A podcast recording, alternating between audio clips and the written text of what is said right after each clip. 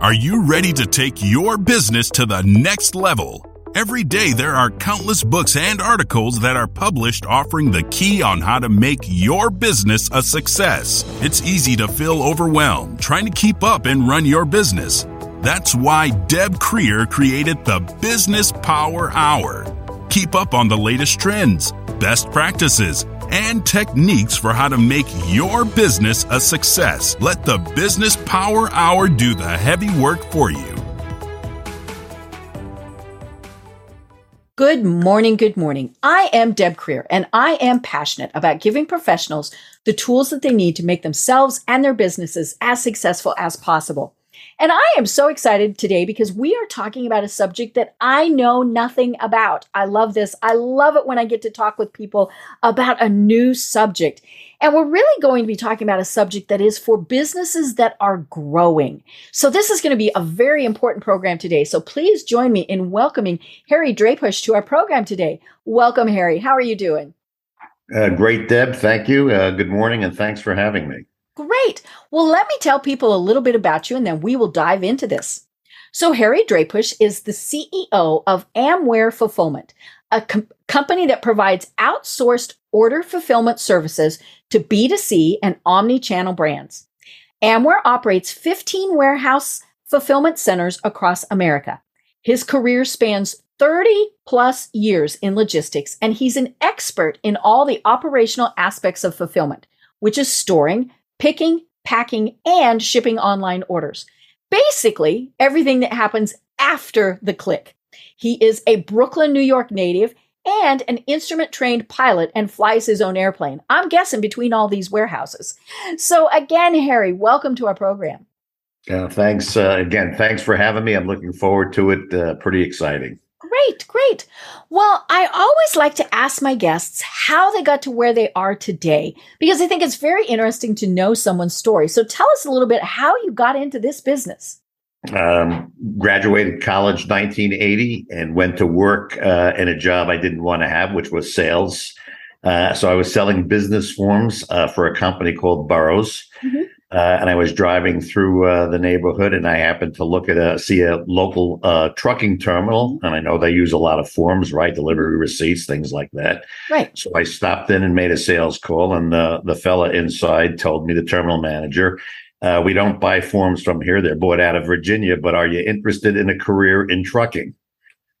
And uh, I didn't you know said, very ah. much. Mm-hmm. I didn't know very much about trucking. And, uh, you know, I said, you know, what can you tell me about trucking? And he says, well, we'll give you a company car, an expense account, and uh, it's a lot of missionary sales. So you get to take customers to lunch and dinner and whatnot. And I thought, okay. And that sounds that, pretty good. Mm-hmm. That sounded, that started my career in logistics. I spent 10 years in, in, uh, in, uh, in the trucking side of it. 1980 was the time it got deregulated. Mm-hmm. Uh, so it was kind of interesting times for, for companies as they struggled to figure mm-hmm. life out in a deregulated environment. Mm-hmm. 10 years there. And then I got recruited to, uh, to a warehousing job. And that mm. started my warehousing career in 1990. Uh, and from there, it was various positions until I landed with uh, Amware uh, Fulfillment, mm-hmm. Amware Logistics, uh, in 2015, uh, and worked uh, worked there for a couple years. Became mm-hmm. CEO, and here we are today. I love it. Well, I think the first question I have is explain what a fulfillment center does, because I think so many people don't quite understand exactly what that that means. So a third party fulfillment center is uh, is is a warehouse that has multiple customers in it. Could be mm-hmm. anything from shipping food, cosmetics, mm-hmm. health and beauty. Uh, and what we do is we're the back end for companies that market the product. So mm-hmm. the orders will come in through a shopping cart or through the mm-hmm. company's website. They will transition those orders to me. Mm-hmm. We'll take those orders. We will pick them, pack them uh, as efficiently as possible, and get them on their way to the end user. That's what a fulfillment company does. Mm-hmm. So pretty easy and pretty basic. And and we were talking before the program. There is somebody that everybody's familiar with that does this, and that's that little company called Amazon. Um, and I think so many people don't understand that most products that come out of Amazon and are branded Amazon are not theirs. They are the fulfillment center for third party companies. Um, you know, and, and they just happen to be, if not the biggest in the world, one of the biggest. Uh, they are the biggest in the world. They're clearly a marketplace, Mhm. uh, and when you when you have that size, uh, you you you almost have to have a one size fits all Right. Uh, for their customers, Mhm. right? You you can't customize things; Mhm. they've got to do things rapidly Mhm. uh, for thousands of customers, and so they will pretty much tell you Mhm. how they want your product. Mhm. They'll tell you where they'll put it. They'll tell you the hours they'll ship it, how they'll Mhm. store it. Uh, so pretty much, if you've uh, if you can live in that environment, uh, it's uh, it does a good job for what Right. it does. We we do not compete with Amazon. What we do, uh, and You and guys customize. we we customize very Mhm. very much. So uh, we, we are the uh, oh, I, dare I say it, the Burger King of uh, of fulfillment. Have it your way. Mhm. Uh, we don't write the rules. We try to understand, you know, Okay. what your end goal is as a business. What are you trying to accomplish? How do you want to accomplish that? Uh, and then we'll, uh, you know, we'll be your back room. We will do everything that you would do um, from a customization perspective. We uh, will build kits. Uh, we'll add things to it. We'll add Mhm. personalization to it. We'll Mhm. pack it in a way that you would like it packed. Mhm. Uh, so pretty much anything that you can conjure up and that you would do yourself, Mhm. uh, we would do for you. Right. You know, and a lot of companies, obviously, when you're starting out, unless you buy an existing company, if you have a product that you are selling, you know, many times we're shipping it ourselves, right? You know, we've got it in our garage to start with, we've got it in the basement. Then we might get big enough to move to a storage facility, you know, and, and have a couple employees. Where kind of is this sweet spot where somebody goes, I can't do this myself anymore, and they they need to totally outsource it? Uh, the sweet spot uh, for outsourcing would be when you can no longer handle what it is you need to handle. When you're starting to get which could be small, could be big. Correct. Mhm. Um, we we um, at, at a point in time we handled startups, really Okay. small people that were Mhm. just leaving the garage. You know, a couple of hundred shipments Mm-hmm. a day, uh, maybe. Mhm. Um, and we, we found that with a lot of those, there's a lot of hand holding that has to take Mhm. place because many of these small entrepreneurs aren't resourced very well. So we would we would help those entrepreneurs Mhm. uh, generally find someone who specializes just in transitioning you Mhm. from your garage, if you will, Mhm. your back room into something a little bit more bigger and formal. Uh, we generally look for customers uh, that ship maybe a minimum of 50,000 shipments a year, Okay. which really isn't a lot when you think about it, right? It's Right. Mm-hmm. 4,000 shipments, is 1,000 shipments uh, a week. It's 200 a day if I break it down. So that's where we really start to get involved with uh, with transition Mhm. uh, marketers uh, and those that are really looking to grow, that have a marketing plan and a vision Mhm. that say, "Hey, I, I- I see myself here, but in five years, you know, I see these fifty thousand orders growing to a half a million. Mhm. Right. I love that.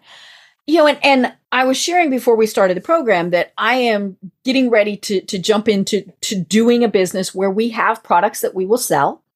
But right now, it really is, you know, uh, shoot, I'd be happy to ship one a week. I mean, you know, this is it's that type of thing. But you know, fingers, toes, eyes crossed. You never know. We might hit a much bigger mark.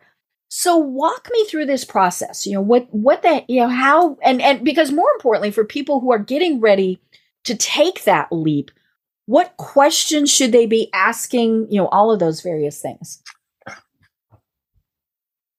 Well, they We got should. an they- hour. We got an hour. You they, yeah, um, they, they they they should hit my website as we walk them through that. But things things that they need to consider Mhm. um, is whether they want to insource it or outsource it. And, Okay. and I would tell you that most entrepreneurs are very very good at marketing and selling. Mhm. Uh, that's what they do, and then the back end is almost kind of an afterthought. Mhm. So what they really need to be thinking about is, you know, what's critical and what's important to them. Is speed to customer important? If if that's the case, you probably want to locate your product centrally in the United States, where right you can ship from a central point Mhm. uh, and get it out to everybody in a Mhm. couple of days. Um, if speed is not not critical, but the product is fairly unique and you have a broad SKU base, uh, you know, then you're going to want to stay in one facility. It might not be that critical where exactly you locate that product, uh, as long as you're somewhat near a hub in a major city Mhm. that you get the pickup and you're not stretching out transit time uh, to 10 days. But complexity, the, the more complex, the more personal services you provide as part of that whole packaging Mhm. uh, will will drive whether you want to whether you're ready to outsource or not Okay. outsource. Um, you know, in today's market, the the the advantage, uh, the benefit of outsourcing is you don't have to manage people. Everybody is really struggling today, Mhm. uh, trying to find employees. Right. And if you think about your your core mission is to really grow your company and market, Mhm. do you really want to get involved in the in the back end of it and hiring people, managing people, Mhm. turnover, everything that's excuse me, everything that's associated with it. Right. Well, and as you mentioned, you know, you might be located in, say, Kansas City, but needing facilities in in other places. Um, you know, and, and so then you're going to have to deal with the labor laws in those those states. I mean, just that gets pretty complicated pretty fast. So labor laws, uh, yes, uh, it's interesting. Um, virtually every state has its own labor laws, and you've Mhm. got to get up to speed on those labor laws. So the question is, do you want to uh, do you want to make it your uh, your goal and your your mission in selling to understand all these different labor laws? Mhm. Um, yes, that's that's a facet of uh, of outsourcing, and just not only labor laws, but if you wanted to manage your own brick and mortar in multiple cities. I mean, think about that. How do you Right. hire? If you're in Kansas City and you Mhm. want to open up a facility uh, in Los Angeles, okay, how, how do you go about doing that? Do you hire someone out there and then Right. how do you manage the people at that point? How do you support that facility as it goes through turnover, growth pains, all the things that are associated uh, with running an operation remotely? And and think about the infrastructure that you have to have. You know, third party providers like uh, like Amware, that's what we specialize, right? We we're geared up that we have a human resource department, uh, we have a transition and integration team. We've got everybody to support all of my operations around the country. So anytime there's any kind of um, um, an issue uh, or an opportunity, uh, a big a big volume spike, a big sale goes on, uh, we literally can move people all around the country to handle that in very very short amount of Mhm. time. So what companies like Amware does is it allows entrepreneurs to really focus on the business, really focus on why people, you know, hit that, hit, uh, you know, hit the click button, uh, hit the buy button, Mhm. uh, and then everything that happens after the click we'll take care of from that point. So it's a great marriage. It's a Mhm. it's a great um, resource for entrepreneurs who you know don't know how big a facility to you know. I'm going to be in Los Angeles, so how big of a brick and mortar facility do I want to have Right. out there? and even 30? where you, you could pick a location that say semis couldn't get to um you know and and you know or or rail i mean depending on what your product is you might need some some major type of support um, not just uh, not just where uh, it's not convenient for a pickup, Mhm. but where employees are, where are employee pools, where's uh, I mean, you wouldn't want to open up a uh, a facility right next door to an Amazon facility. right Uh, Mhm. and right and compete with Amazon Mhm. for employees and whatnot. Mhm. Um, so you really want to be judicious about where you Mhm. place your building. Uh, you want to make sure it's a good environment. It's a safe environment. Mhm. right Uh, safety. yeah because you you probably are going to be running 24 7 Uh, for some facilities, they run round the clock. That's Mhm. absolutely right. But y- you know, it was uh, in um, when I was working, uh, and GE Supply was my customer in the early '90s. Uh, their attitude was if uh, if you look out the back of the building and you don't see razor wire, you're in the wrong location. oh I mean, yes, that was an interesting philosophy that they Mhm. had. That they wanted to be in industrial areas. well it is Uh, less expensive but it comes it comes with a price. It Right. comes with Mhm. and today, listen, employees have lots of choices, Mhm. lots of concerns. Um, so you know, locating that facility in a good place for commuting, carpooling, all comes into uh, all comes into play. Mhm. And those are things again. If you think as an entrepreneur, those are the decisions that you have to make and the Right. research you have to do. Mhm. Someone out there has already done that for Mm-hmm. you, and you can tap into that. Right. You know, and, and yeah, I mean, that's just, just the thought of it is mind boggling. Um, you know, especially if it isn't, you know, if it's local, it's complicated enough. You know, then when you start thinking about, you know, facilities that are, are, you know, somewhere else, yeah, you know, it's, it, it really does make sense to outsource.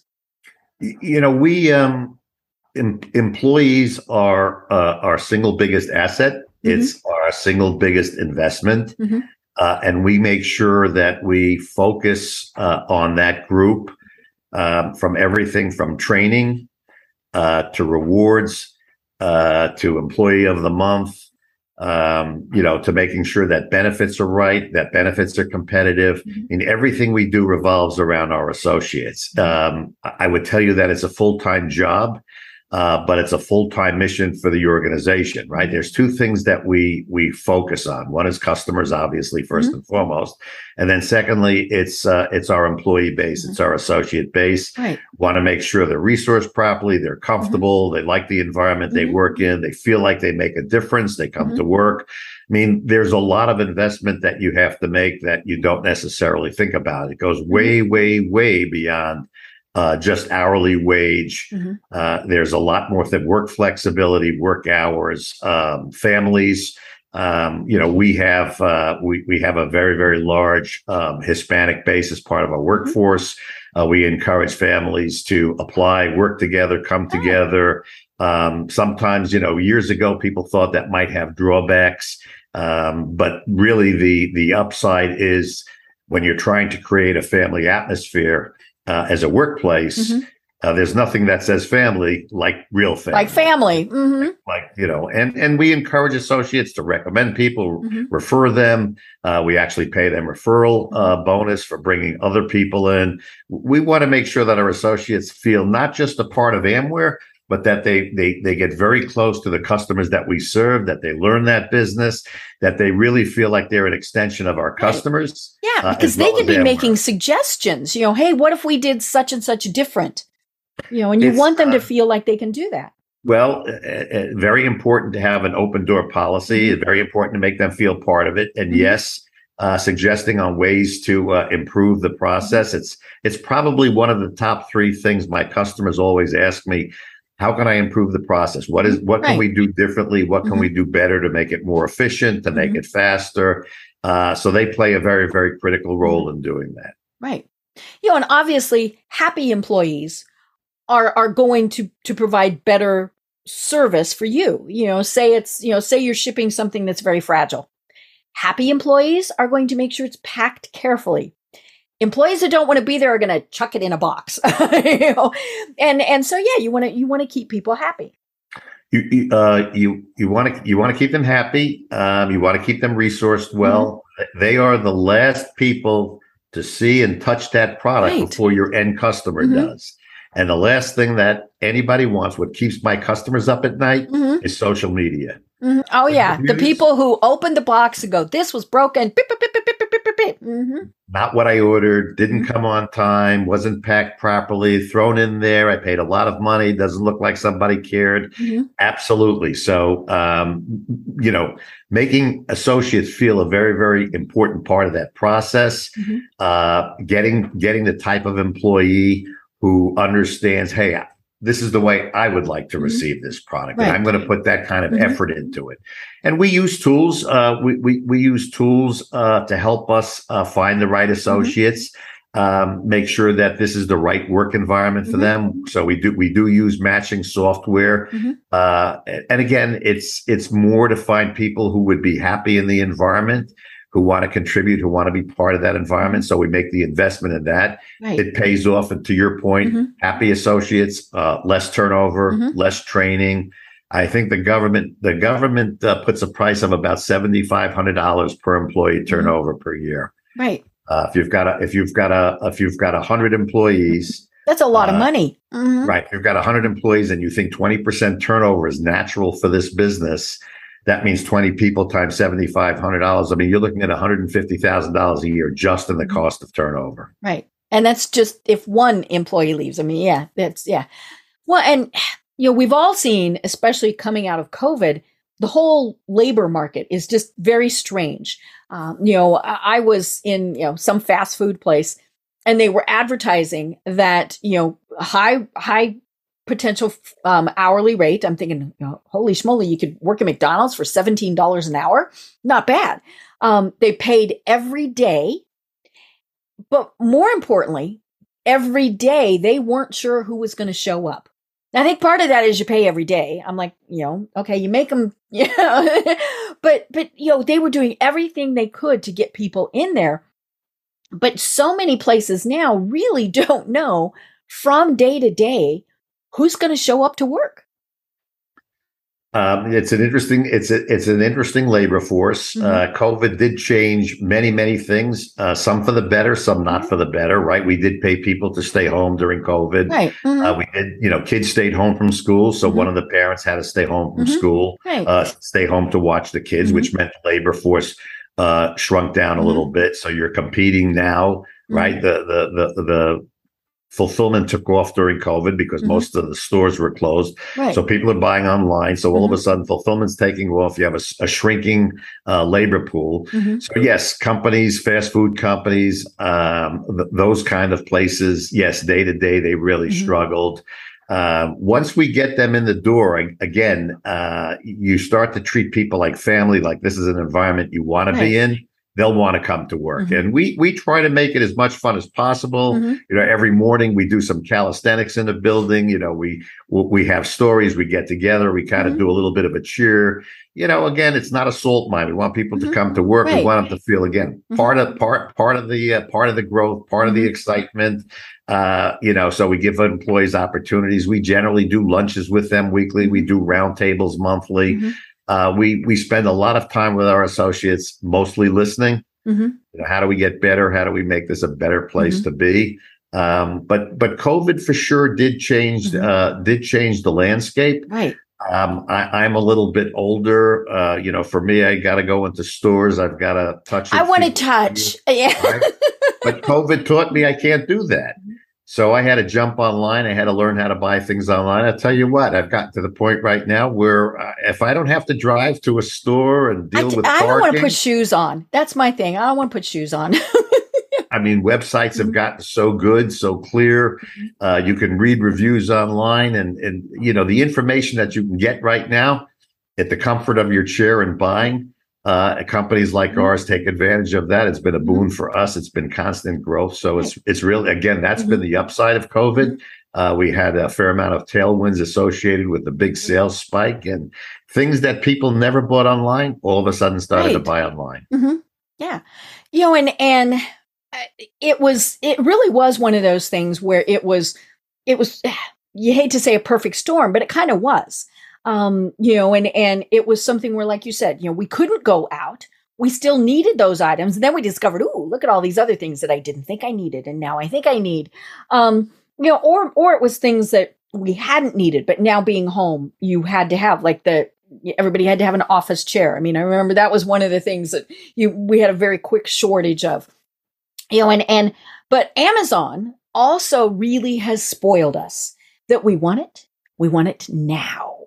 Um, you know, and and I'm in Atlanta, where obviously they have big distribution centers, so there are quite a few things that I could get within four hours. I ordered something the other day, I had it in two hours. Um, you know, I couldn't go somewhere and buy what that was. But then, of course, you know, everything during COVID kind of, you know, threw all that, and and and we went, "Uh, what do you mean I can't get it overnight? It's going to take two days. Oh, right, you know.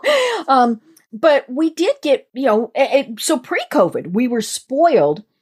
But that's where companies like you and like how you treat your employees, you know, it was it, it's just second nature that you were able to to keep that, you know, keep that going. So Amazon, uh, you make a great point. Amazon set the bar high Mhm. uh, for expectations on fulfillment business, Mhm. and um, it made companies like like Amware Mhm. uh, look internally, Mhm. um, get more efficient, Mhm. uh, take the challenge of you know how do we get product, how do we get Mhm. orders in our building, and then get all those orders out by three p.m. Mhm. Uh, so training, staffing, um, but more importantly for e-tailers, um, the expectation is that I've got to get my product out in a hurry to people. So Mm-hmm. Right. uh, if you sell, if you're an e-tailer selling a commodity like Mhm. product, yes, you've got to make sure that your transit time is Mhm. short because customers have a lot of choice. Mhm. Oh yeah, if I can't get it tomorrow, there's I'm going to go to e- somebody else. Mhm. Correct. There's other e-tailers. And that means that you might have to put your product in multiple warehouses, Mhm. right? At that point, you want to get very close to your end user. You might have to be in three or four different locations of mine around the country, Mhm. Chicago, Dallas, East Coast, West Coast, New Jersey, Atlanta, and, and, you know, LA. Uh, so that when an order comes in, the delivery time is not going to be more than a day, maybe Mhm. two at most. Right. Uh, but if you're if you're selling a very very unique product Mhm. With brand loyalty, Mhm. you can get away with a little Right. bit longer Mhm. time because customers don't have the same Mhm. choice. So you don't have to necessarily be in four warehouses, maybe two, right? East Coast, West Right. Coast. Mhm. Our customers are, you know, they're going to be willing to wait maybe an extra day if they Mhm. had to wait for that. But you've built up brand loyalty, you've Mhm. built up uniqueness. Um, so that's a consideration as an e-tailer is how unique is your product? Mhm. Uh, what you know, what will your customers be willing to wait for to have that? And and you, that's how you make your decisions as an e-tailer, uh, where to be and how many locations you have to be in. Right. So, you know, I, I, I want to again be walking people through this who might be thinking about doing this. So, I'm assuming so I have my product X. I ship it to you and you start doing whatever. So, who's responsible say for keeping track of inventory? Do I have to keep track of that and then order more or do you keep track and send me a note and say, "Hey Deb, you need to order more?" I mean, how well does that work? Uh, both of us. Um, we for sure need to keep track of inventory, right? Obviously, Mhm. we, you know, it's it's it's like money in the bank. You deposit a thousand dollars, you go to the bank a week later, you expect to have a thousand dollars Right, in the bank. mhm. You don't want the teller to say, you know, Deb, we lost a dollar of yours. You only have ninety nine. Yes. So we track inventory Mhm. and uh, you know, incredibly accurate. Uh, as treated as money as the money it is. Mhm. Uh, and we send our customers every night uh, a listing of you know what was shipped out, obviously, and we synchronize inventories with our customers. So customers themselves are also going to synchronize with us and balance. Yeah, that Mhm. makes sense. We're both aligned. We both say I have 500 units. That's great. Um, now, as far as reorder points go, we can set that with the customer Mhm. that says, "Hey, when we reach a certain point, we'll send you a notice. Mhm. Time to reorder." Um, you can manage that. We can manage that. Okay. Uh, whatever works best for you. Many of our Mhm. customers are sophisticated. Mhm. They do that, and and many of them don't. Many of them Right. Rely like, on nah, us. nah. mhm. Yep, When I get to that minimum reorder point, please send me an email. Please have your customer service rep call uh, because we need to reorder that. So again, multiple ways to do that. Whatever works best for the customer. Cool. I love that. You know, because I think that's one of the other things that people worry about is, you know, I've got my stuff. I've sent you my stuff. Then I don't know what happens with my stuff. Um, and I only hear if something goes wrong with my stuff. Um, a big concern for for for um, customers uh, or e-tailers who outsource is does Amware care as much about my business and my product Right. as I do? Mhm. Right? You know, it's and, and the answer to that is that's how we make our living. hmm Yeah, because if you didn't, you'd lose your customers. And mhm. Correct. I mean, our growth, our happiness of our customers uh, depends on us doing the job the way it's meant to be done. And again, part of our part part of our assimilation, part of our onboarding of people Mhm. is the understanding that you serve two masters here. You Right. serve the customer Mhm. and you serve Amware. And those two never conflict. Mhm. There's never a decision point that anybody in my organization has to make. Is it Amware or is it customer? Because it's always customer. Mhm. Um, and we partner with people again looking to grow who have that understanding that, hey, you know, you got to do what you need to do. If we Mhm. ask you to do something as a customer, it's not to make life harder for the people working there. It's because our customers are asking Mm-hmm. Right. us for that and we need to do it. Mhm. And it's all about a mindset. If you have the mindset that customers are there to be served and you're looking for ways to make them happy, Mhm. um, that's what you do. It's kind of like when you sit in an airline seat and you know that these flight attendants are at the end of a long day. right. You ring that bell and you want a cup of coffee. It's Mhm. nice that they're still able to smile and get it done. Mhm. That's the job. Right. Um, right. And so Mhm. it's no different for our people, customers with late orders, changes. Can we Mhm. do this? You know, that's, that's part of what we do. It's part of the service. Everything is done with a smile uh, and everything is done with the understanding we're serving customers here. If they need it done, we're going to find a way to make Mm-hmm. That.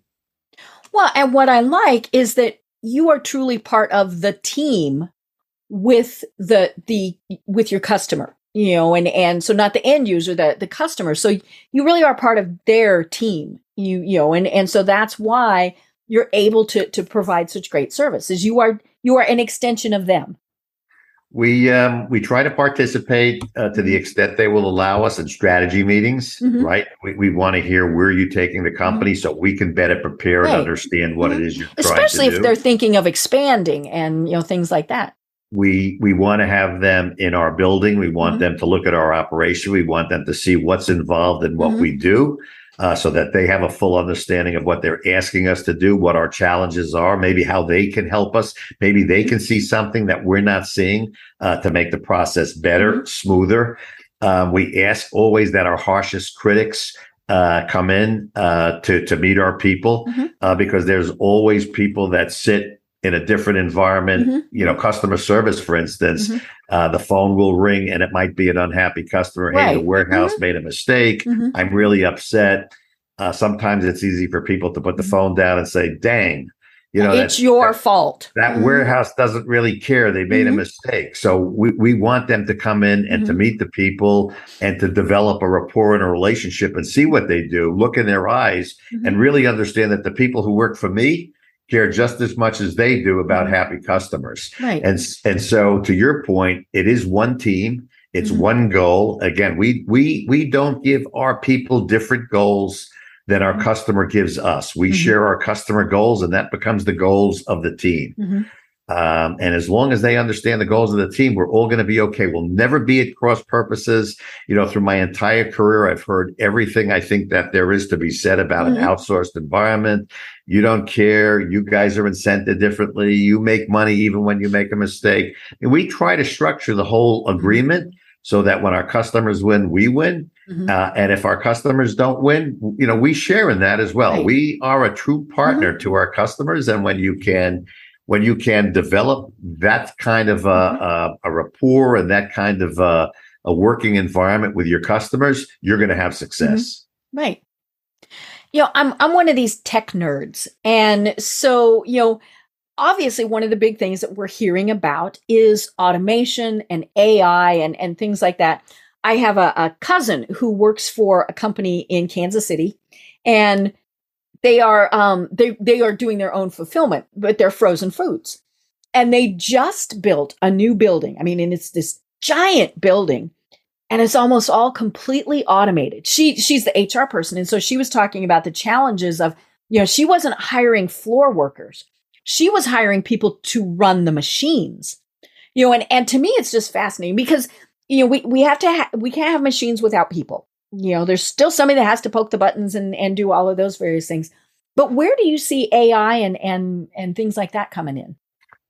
Um, so with a with a with a with a burgeoning economy that's growing faster than the labor market is mm-hmm. growing, uh, you have to rely on automation and mm-hmm. technology. There's no getting around it. We've just made major investments in robotics, mm-hmm. um, in in um, in what I would call low tech machines as well. Right, everybody's got machines that shrink wrap pallets, right, uh, mm-hmm. that tape boxes shut, that mm-hmm. erect cartons. Mm-hmm. Those are not necessarily to displace people. I, I, I think that is to augment people. So right, in our environment, the robot, you know, in a, in a warehouse, I said people are our biggest investment and and 50% of your expense in a warehouse is travel is employee travel to and from locations believe okay. it or not 50% mm-hmm. percent mm hmm so if you can keep employees in a in a location you mm-hmm. cut down on that travel time which is a waste for mm-hmm. everybody mm-hmm. right it's just dead time that they're walking in the warehouse robots take robots that's where they fill in mm-hmm. they bring you know containers to associates they take mm-hmm. fill containers back to the packing department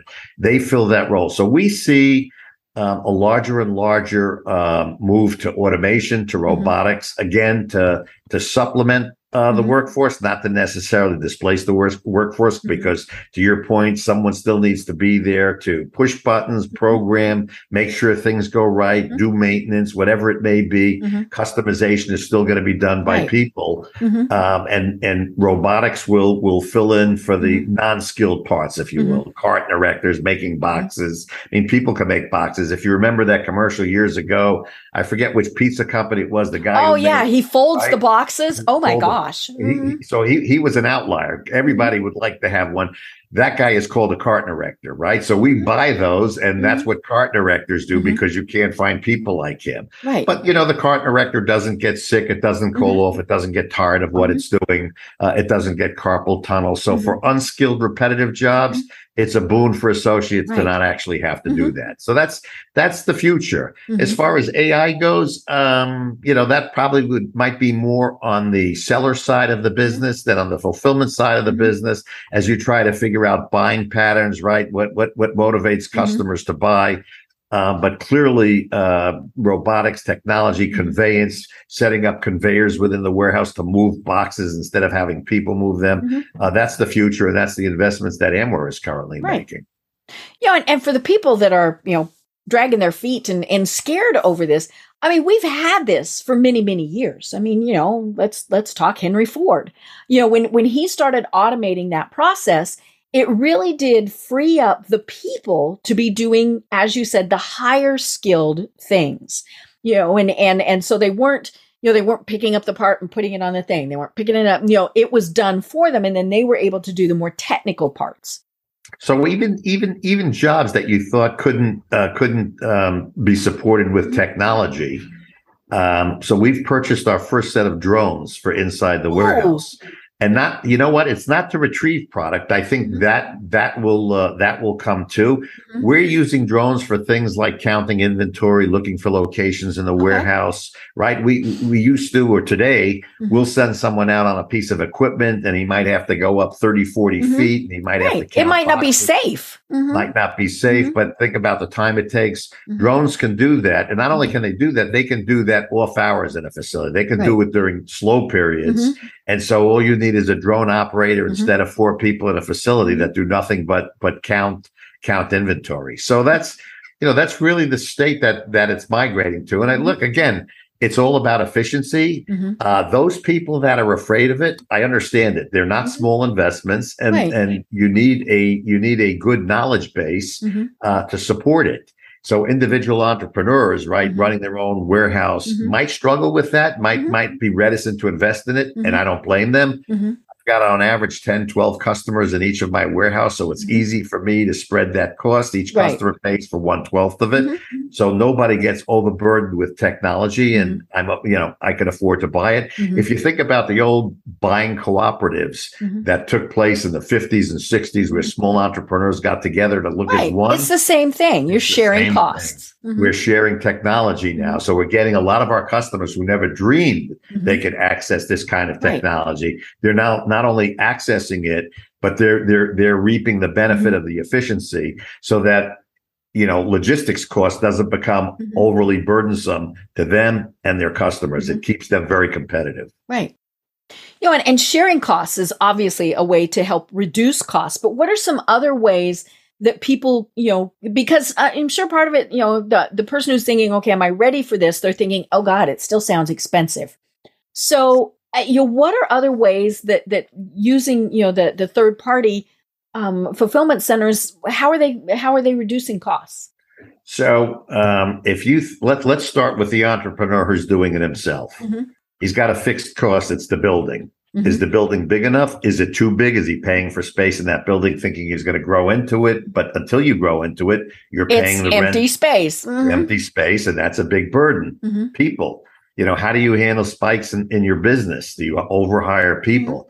So, um, do you buy your own warehouse management system? You know, Mhm. many many small companies work off of Excel and manage things Mhm. really with with kind of ad hoc programs, Mhm. if you will, and it works okay when you're small. Mhm. As you start to get big, as you start to add SKUs, as you start to add complexity, you've got to make investments. So.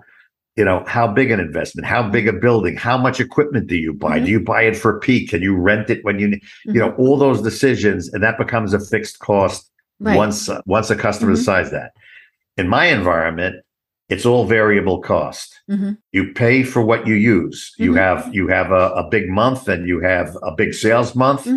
Your expenses will match that. They will Right. flow with your Mhm. revenues, which is what every entrepreneur Mhm. wants. The last thing you want is, geez, I've got a slow month, Mhm. but my rent is still up here. My Mhm. equipment expense is still up here. My Mhm. payment to the software company. When you outsource, uh, you're paying in a variable environment. You might pay a little bit more, um, at least what you think you are. But I think when most entrepreneurs uh, add up all the costs that's involved in managing the Mhm. back end and the people you have to hire and, and and and HR and the laws you have to comply with and legal that you have to invest in, outsourcing becomes very very favorable. Um, in fact, probably less costing if you're honest about the way you allocate costs. You'll Mhm. find that outsourcing is not only more efficient and Mhm. effective and cheaper, it matches your revenue stream perfectly Right. well so that you don't have a tough month. Mhm. Right. Yeah, I was just thinking about seasonal type of, of goods, you know, where where they they could easily have wild fluctuations. Um, you know, say you're you're doing, you know, Christmas stuff and you're starting now to really hire up and people, you know, and you're telling people, "Hey, you know, you're only going to work through January." Yeah, some people are going to like that, some people aren't. Um but, but yeah, I mean just the and and and then all of a sudden, you know, all you something like COVID hits and you've got all of these people, you know, it's just, it's, uh, you know, outsourcing in, in so many ways makes sense. I mean, clearly at some point you might get bigger than that. And that's great, you know, where, where, but, but yeah, to, to be able to, to have a trusted partner is, is something that I think so many people are, they're afraid of, but they know they need it. So you you know you make some great points about seasonality. Mhm. Again, do you run out of space in season because you're Mhm. stocked up? And what do you do? Now you're in overflow, multiple buildings. You've got to find you know you've got to have a real estate group that goes Mhm. out and finds your buildings Right. that manages it. Can you get space short term Mhm. when everybody is looking for it? Right. Right. See, Mhm. you're not the only one with a seasonal kind of yeah. bump. There's right? a lot So of office space right now, but there's not a lot of industrial space. not a lot of warehouse space, not a lot of warehouse employees you can find. To your point, I'm going to be out of a job when the season is over. So Mhm. how hard am I going to work? How much am I going to care? Mhm. You're right. Um, people who who insource that have to deal with Mm-hmm. all of that. We know how to deal with it. Mhm. We know how to onboard labor quickly. Right. Uh, most of our people we can move from account to Mm-hmm. account. Not everybody hits the season at the same time. So for us, moving labor within a building is a huge, huge advantage. Uh, and, and yes, do you you know do you want to deal with that headache of people and space and equipment if you can get it when Mhm. you're trying to sell as much as you can in a seasonal environment that could be as much as 60 or 70 percent of your annual sales happens in the span of six weeks. Right. You know, and, and of course the, the the benefit to an organization like yours is is as you said, you know, you can move people around and balance stuff out. So, you know, you might have a big chunk that does summer things and then a big chunk that does winter things. And so, you know, it's it's easy just to kind of cross those people back and forth.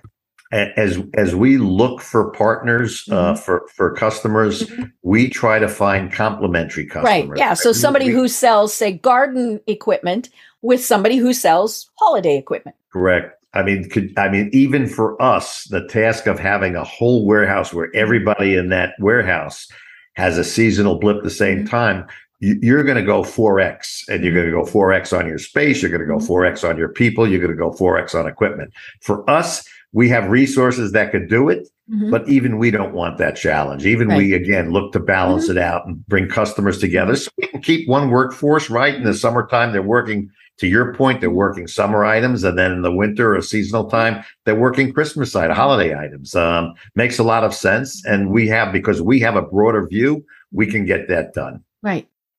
So, what are some of the big mistakes that you see people make? Um, oh boy, overbuilding, right? Mhm. Um, you know, um, uh, we dealt with an energy drink company that made aggressive assumptions Mhm. uh, about demand for its product and sunk millions of investors' Oh, dollars into mhm. building, you know, fulfillment operations to handle future volume. Unfortunately, sales were well below forecast, and, and the company wound up folding uh, Mhm. under its debt. And then you can underbuild. Um, you know, a, a- clothing marketer started in, in an owner's basement when the product began to gain traction Mhm. uh, thanks to some very, very good public relations. You know, the company was slow to react and, and ordered to delivery time went from three days to 16 days, Ooh. right? Customers Mhm. should, that, that's when social media lights up. Oh, yes. I ordered this and didn't have it in time for my party. And that's Mhm. what keeps, and that's what keeps everybody up at night. And then, you know, the other mistake is, you know, you can build for average. Uh, you know, a jewelry company uh, had a smooth fulfillment operation, but failed to anticipate a 35% spike in orders just prior to the holidays. Mhm. you know, with no contingency plan in place, um, orders were delivered after the holidays. Which um, comes with an apology note. yeah, usually, you get an empty box. It's not nearly as fun. well, you may you may get a gift certificate in for your next purchase if you're daring enough to do that. Mm-hmm. But right, you know that disappoints customers, and that's going to slow a company's growth. So, so those are the biggest mistakes that company brands make when it when it comes to planning fulfillment operations: mm-hmm. overbuilding, underbuilding, building for average. Um, it's tough to hit that spot. Mm-hmm. Right. And and of course there are outside influences. I mean, you know, nobody 5 years ago predicted COVID. You know, I think one of my favorite memes that that went around right at the start of of COVID was who had this on their thing? What's going to where are you going to be in 5 years? um and so nobody saw that. And then when you add in the fact that you know all the the the the shipping difficulties that people had both internationally and um you know because like now we're seeing the glut of all these products that were ordered and didn't get in didn't get in and now oops here they are. Um and then the labor shortages the the gas prices. I mean you know if you're relying on semis to be moving your stuff around and they can't afford to to to be doing that i mean it's it's pretty tricky. And so that's where you know if you're doing it yourself you know, it's it's like throwing something at a dartboard. If if you if you scale for the long term, mm-hmm. um, the best approach you could take is a modular approach, right? right? Like Legos, right? Mm-hmm. You, you you build your Lego and then you can mm-hmm. go out and buy some more Legos and you mm-hmm. can add on to that. If you can somehow have access to space that you can add as you need, it's mm-hmm. very, very rare. Mm-hmm. Uh, but if you can do something like that and build your business in a modular approach way, uh, that would be one way to do it. But the, mm-hmm. the, the, best way to do it is to really outsource to a 3PL that can grow with you. They mm-hmm. they have the resources, they have the relationships with right. realtors, material handling mm-hmm. equipment companies, um, staffing agencies uh, recruiting, internal recruiting, that they have all the tools that helps your business grow. And all you really need to be concerned about at that point is marketing, mm-hmm. making sure that you can source your product properly, mm-hmm. get it overseas here. You know, the other thing that the pandemic did was um, really, really uh, strain the uh, the supply chain. Right. Mm-hmm. Last, so we have a Christmas, uh, we have a Christmas uh, uh, mm-hmm. and obviously everything happens Christmas time. Mm-hmm. They start to go through their product build around the the May June time mm-hmm. frame where product starts to come in. And for this particular um, um, Christmas company, uh, tree company, mm-hmm. w- we handle about 350 containers a year from overseas. Mm-hmm. Well, last Christmas, if you remember, everybody got caught in a supply crunch. Right. Mm-hmm. No capacity on the steamship lines. So uh, what started out happening in May and June, we didn't get our first uh, container in till um, September. Ooh. And and so you know the question for all of us, including my customer, mm-hmm. was: Are you going to be able to push through the product, mm-hmm. Um, the same num- amount of product in right. that really condensed mm-hmm. uh, window? Now, mm-hmm. um, we worked together. I-, I, would tell you that it was a Herculean effort, but mm-hmm. we we handled the same number of containers in in about a third of the time. Uh, no one would want to go through that again. No, because uh, I'm guessing you had to really staff up. uh, we we had to staff up. We had to work hours. We had to coordinate with the delivery people. I mean, it became literally a manufacturing line mm-hmm. from steamship to outbound. Mm-hmm. Right. Got it done. Uh, not not obviously the most efficient or way you want to do it. A lot of sweating, mm-hmm. um, but we made a lot of people happy with their Christmas trees, with their mm-hmm. artificial Christmas trees and accessories, mm-hmm. uh, and you know everybody got smart as a result of that. Mm-hmm. So you know, uh, my customers started to build up inventory. Mm-hmm. Right, the first thing they did was approach me: "Is hey, we want to have a lot more safety right. stock this year. We don't know what's going to happen. We don't know if China or Asia is going to close down because of a pandemic." Uh, and so they got smarter about it, and this year earlier, a little bit more, a little bit bigger of a buffer. And by the way, I do want to say one thing about the pandemic. We did not close a single operation throughout COVID. Right. And I'm guessing that you were considered a critical function. And so you didn't have to. Well, we didn't have to, but right, if employees don't come mm-hmm. to work, if employees get sick at home, I right. mean, we, mm-hmm. we, went through cleaning protocols in the mm-hmm. facility where we had 24 hour people. All they did was wipe, sanitize constantly, uh, walking around, uh, we, you know, we did all the scanning when people came in, the temperature readings. If mm-hmm. anybody mm-hmm. had a temp, you know, we went through the same protocol of questions. Have you been sneezing, mm-hmm. coughing? Uh, and knock on wood, we kept our operations humming, nice. people going, and we kept our employees safe. Mm-hmm. Uh, we're proud of that, proud of our record. But again, we have the resources, we have the access, and for us to focus on that makes mm-hmm. sense. If you're selling product and you've got to focus on that at the mm-hmm. same time, um, that's a big job. Right. That's a big task. Right. You know, it's funny because I just was watching um, a couple days ago on the news a story about how Amazon. Oh, actually, it was talking about how companies are unionizing, and you know, and, and there's one Amazon that did, and and one of their big things was that during COVID they did not feel safe. You know, they they felt like they were being forced to work when it wasn't safe. All of these various things, and and you know, and, and people might be, well, at least you had a job. Eh, you know, it, yes, at least they had a job, but you you do want to feel safe. You want to feel valued. All of those various things, and whether you're somebody the size of Amazon or, or not, you need to do those things for your employees.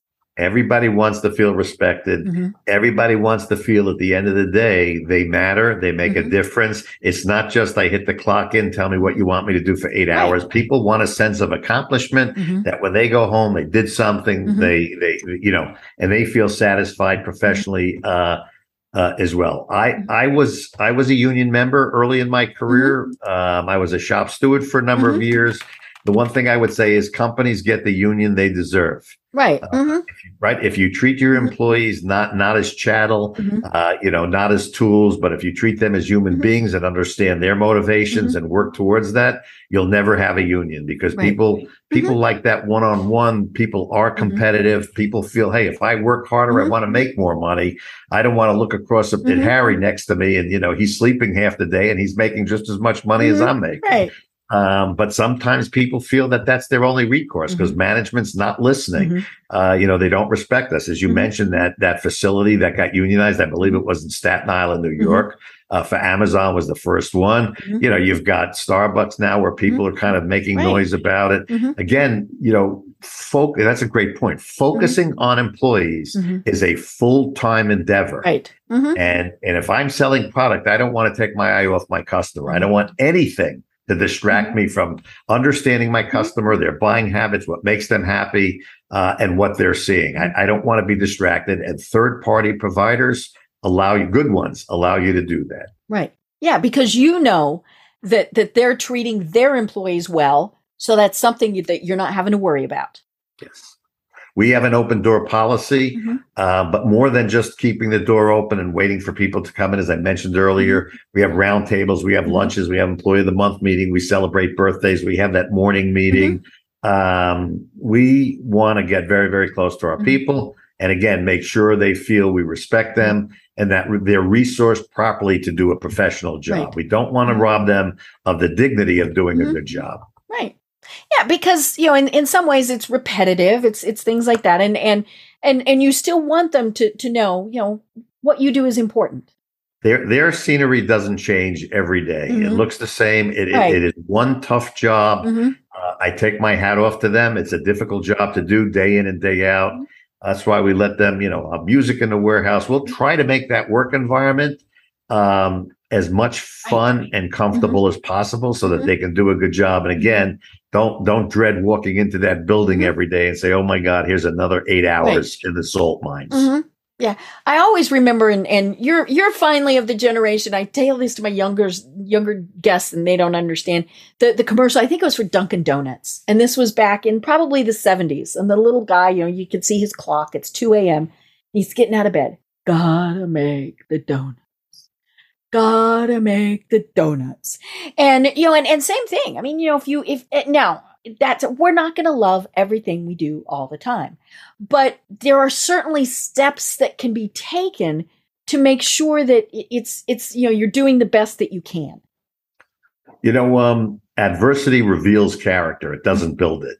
Right. And, you know, one of the things you want to, you, you, you want to sensitize everybody to is that there are going to be some tough days. You mm-hmm. know, there are going to be days where some people called right. out, mm-hmm. may be vacations. We mm-hmm. didn't get all the people showing up from the staffing agents. And you're going to get days where you're going to be mm-hmm. challenged. Mm-hmm. And what you really want is associates who understand that's the exception. Mm-hmm. It's right. not an everyday occurrence. And when those days happen, we're all in the boat together. We're all going to row. We're going to do what we Mm-hmm. have to do to get through this. We understand it. And we understand that the people who are responsible or in charge of this Mhm. have done everything they possibly could to mitigate our pain uh, Mhm. and our having to stay Mhm. longer because we have kids we need to get to. We have families we need to get back to. We have dinner we need to make, whatever it may be.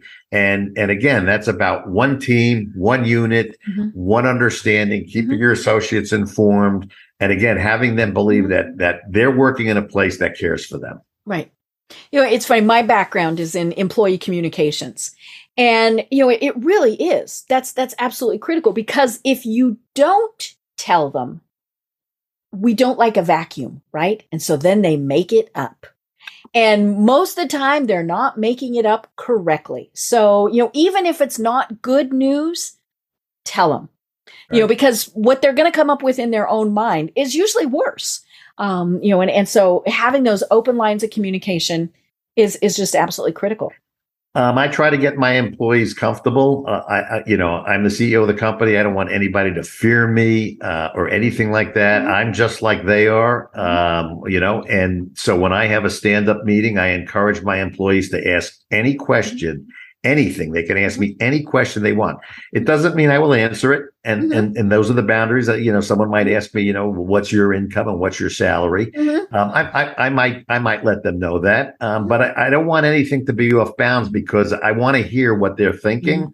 Right. And to your point, if we don't give them the information that that that they need, Mhm. they'll fill it in, Mhm. and it's generally not good when they fill it in. Right. Um, and you, and you don't want people doing that. You want to keep them. And, and listen, this is the company they work for. They should take an interest in it. right. They should feel comfortable that Mhm. we're taking the business in the Mhm. right direction, that it's growing, that they will benefit from it. Very, very important. You make a great point with that. Uh, you cannot over communicate to employees. right. You can really under communicate, and you're going to have a problem when you do, Oh, but yeah. Mm-hmm. you can never over communicate. And they appreciate that at Mhm. the end of the day that you Right. took the time and trouble Mhm. to come down and have the conversation. Right. Oh my gosh, Harry, this has been so much fun, and we are almost at the top of the hour. Um, I want people to know more about the the services that you provide, which you know I know that they're long and detailed. Um, but you know, what are some of the the services we've been talking about it? But then, how do they connect with you if they you know if they are truly saying, "Hey, we're ready for this next step"? So the website is uh, www.amwarefulfillment.com, Mhm. Amware, A-M-W-A-R-E. The Mhm. website is full of case studies, Mhm. information. I mean, it's just a great website to peruse. It will it will spur a thought process for many of your listeners. Uh, and they can just, you know, there's a way to access us through the website. We'll get back and we'll work with them, you know, even on a consultative basis, and we can help them point them in the right direction of where they need to go. Um, there's no obligation, there's no charge for doing that. Mhm. And, uh, you know, we're, we're in this for the long term. We're trying to make as many relationships as we can and, you know, hope people always speak uh, well of us and recommend us. I love it. I love it. Well, you know, and and I was looking at your website. Great information. And as you said, the case studies I think are always some of the best things because people can usually find something similar to what they do. And then they can say, "Oh, this is how it works." Um, especially if this is a first time thing that that they're wanting to do. N- number one question my customers, my prospects ask me Mhm. is who else do you do it for like me? Mm, Right? They, they, Mhm. They're not interested that you have, you know, uh, boxes and move Mhm. boxes in and out. mhm, They want to know who, like me, you know, what cosmetics companies do you Mhm. do? What health and beauty company? What do you do for them? Uh, they they want to know that. And Right. um, my best references are my customers. Mhm. They, uh, I don't want my salespeople to feel bad, but my my my customers sell more. Uh, Mhm. We get more references, uh, Mhm. more business through references uh, than we do really any other way. Wow. Believe it or not. Yes. I love that. I love that. So important. Well, if somebody wants to reach out to you personally, how do they reach you? Uh, that would be uh, Harry.Drajpuch, D R A J P U C H, at AmwareLogistics.com. That's how they can uh, best reach me. Easy peasy. I love it. Well, this has been, it, like I said, such an interesting conversation because I knew nothing about this. Um, and so I've, I've had a great time. Uh, tell us, do you have any final thoughts that you want to share with everyone? Um, I it's a it's a great environment out there uh, from a fulfillment perspective. um, I, I, would tell companies that the barrier to growth would be the four walls is, is not selling the product, it's getting it out the door. So I would encourage them to start to take a look at third party providers. There are many, many good ones like Amware out there that can really help them grow and really let them focus on their core, uh, their, their core mission, which is to grow and market and sell a product uh, and let one of the third parties help them uh, on their growth path. That that would be my, you know, I've been in the third party business a long, long time, and the one example I would leave you with is um, if I go out to a restaurant and I'm not happy with the meal, they're going to hear about it. Mm-hmm. If my wife makes me a meal that I didn't think was great, it's still great. She's not going to hear a peep out of it. And that's wise man. Mm-hmm. That's the difference between insourcing and outsourcing. Mm-hmm. When you outsource, you can demand that that the your your partner uh, live up to what their commitments are. I love insourcing, it. Insourcing, people forgive themselves and make mm-hmm. excuses of failure. Mm-hmm. Mm-hmm. It's just human nature. Yep. I love it. Well, this has been an absolutely fascinating conversation with Harry Drajpuch of Amware Fulfillment. I'm Deb Krier, and until next time, everyone have a great day. Tune in for our next program for even more trends, best practices, and techniques for how to make your business a success. The Business Power Hour, hosted by Deb Krier, is proud to be part of the C Suite Network. This podcast is a part of the C Suite Radio Network. For more top business podcasts, visit c-suiteradio.com.